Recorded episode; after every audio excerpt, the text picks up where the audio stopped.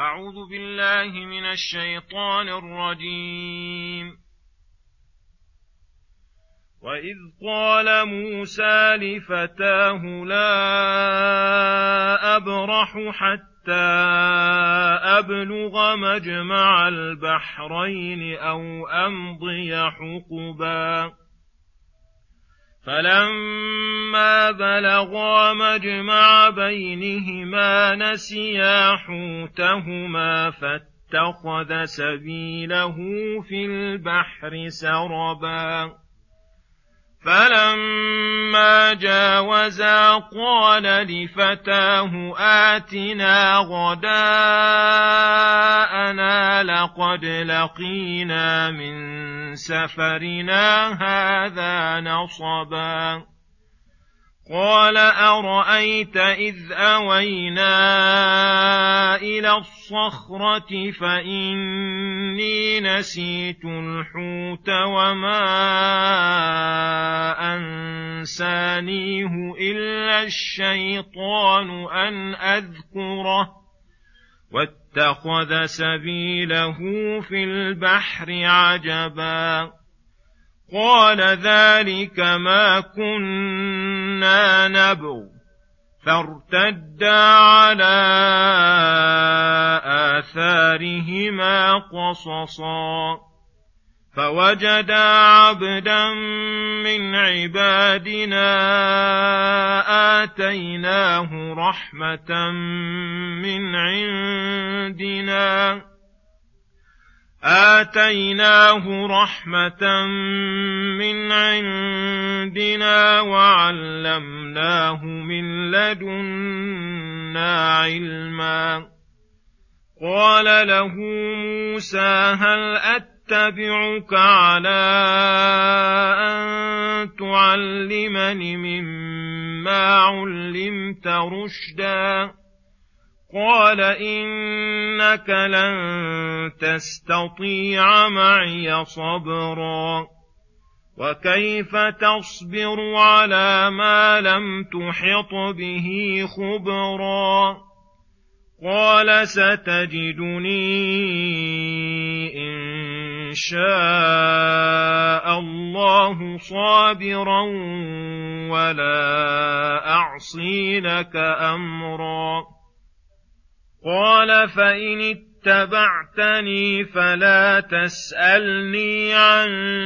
شيء حتى أحدث لك منه ذكرا.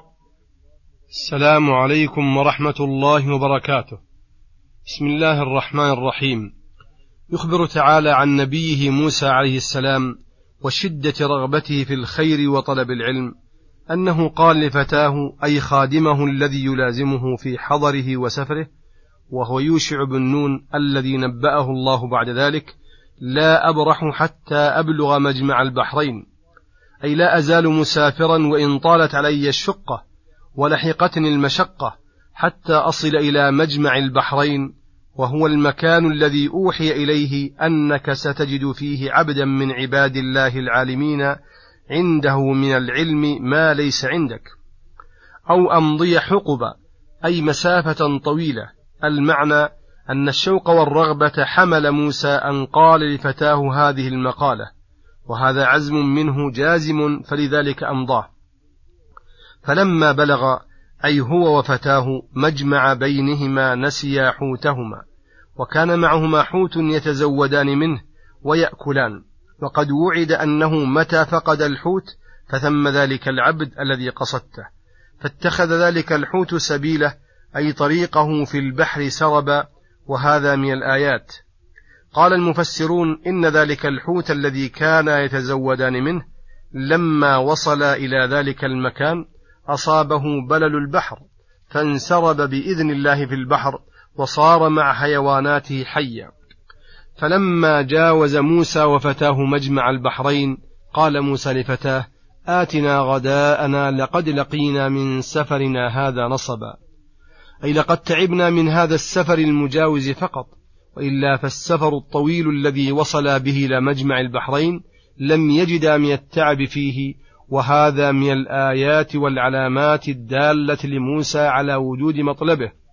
وأيضا فإن الشوق المتعلق بالوصول إلى ذلك المكان سهل لهما الطريق فلما تجاوزا غايتهما وجدا مس التعب. فلما قال موسى لفتاه هذه المقالة قال له فتاه أرأيت إذ أوينا إلى الصخرة فإني نسيت الحوت وما أنسانيه إلا الشيطان وأن أذكره لأنه السبب في ذلك. واتخذ سبيله في البحر عجبا أي لما انسرب في البحر ودخل فيه كان ذلك من العجائب قال المفسرون كان ذلك المسلك للحوت سربا ولموسى وفتاه عجبا. فلما قاله الفتى هذا القول وكان عند موسى وعد من الله أنه إذا فقد الحوت وجد الخضر فقال موسى ذلك ما كنا نبغي أي نطلب. فارتدا أي رجع على آثارهما قصصا أي رجعا يقصان أثرهما الذي نسيا فيه الحوت. فلما وصل إليه وجد عبدا من عبادنا وهو الخضر وكان عبدا صالحا لا نبيا على الصحيح آتيناه رحمة من عندنا أي أعطاه الله رحمة خاصة بها زاد علمه وحسن عمله وعلمناه من لدنا أي من عندنا علما. وكان قد أعطي من العلم ما لم يعط موسى وإن كان موسى عليه السلام أعلم منه بأكثر الأشياء وخصوصا في العلوم الإيمانية والأصولية.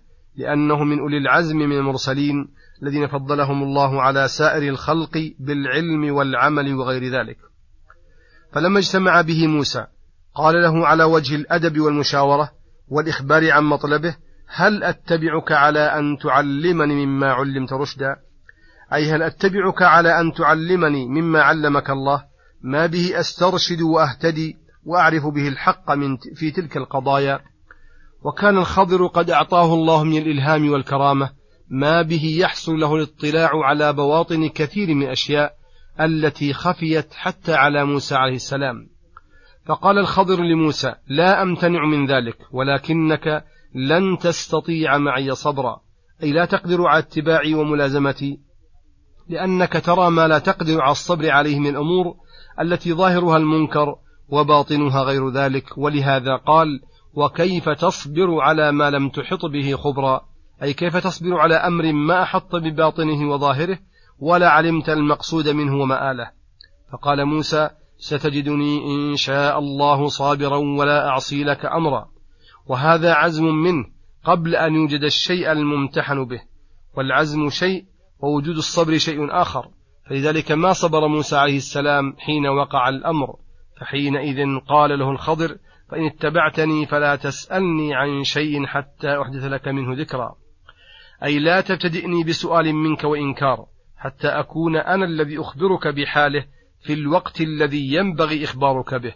فنهاه عن سؤاله ووعده أن يوقفه على حقيقة الأمر. وصلى الله وسلم على نبينا محمد وعلى آله وصحبه أجمعين. وإلى الحلقة القادمة غدا إن شاء الله. والسلام عليكم ورحمة الله وبركاته.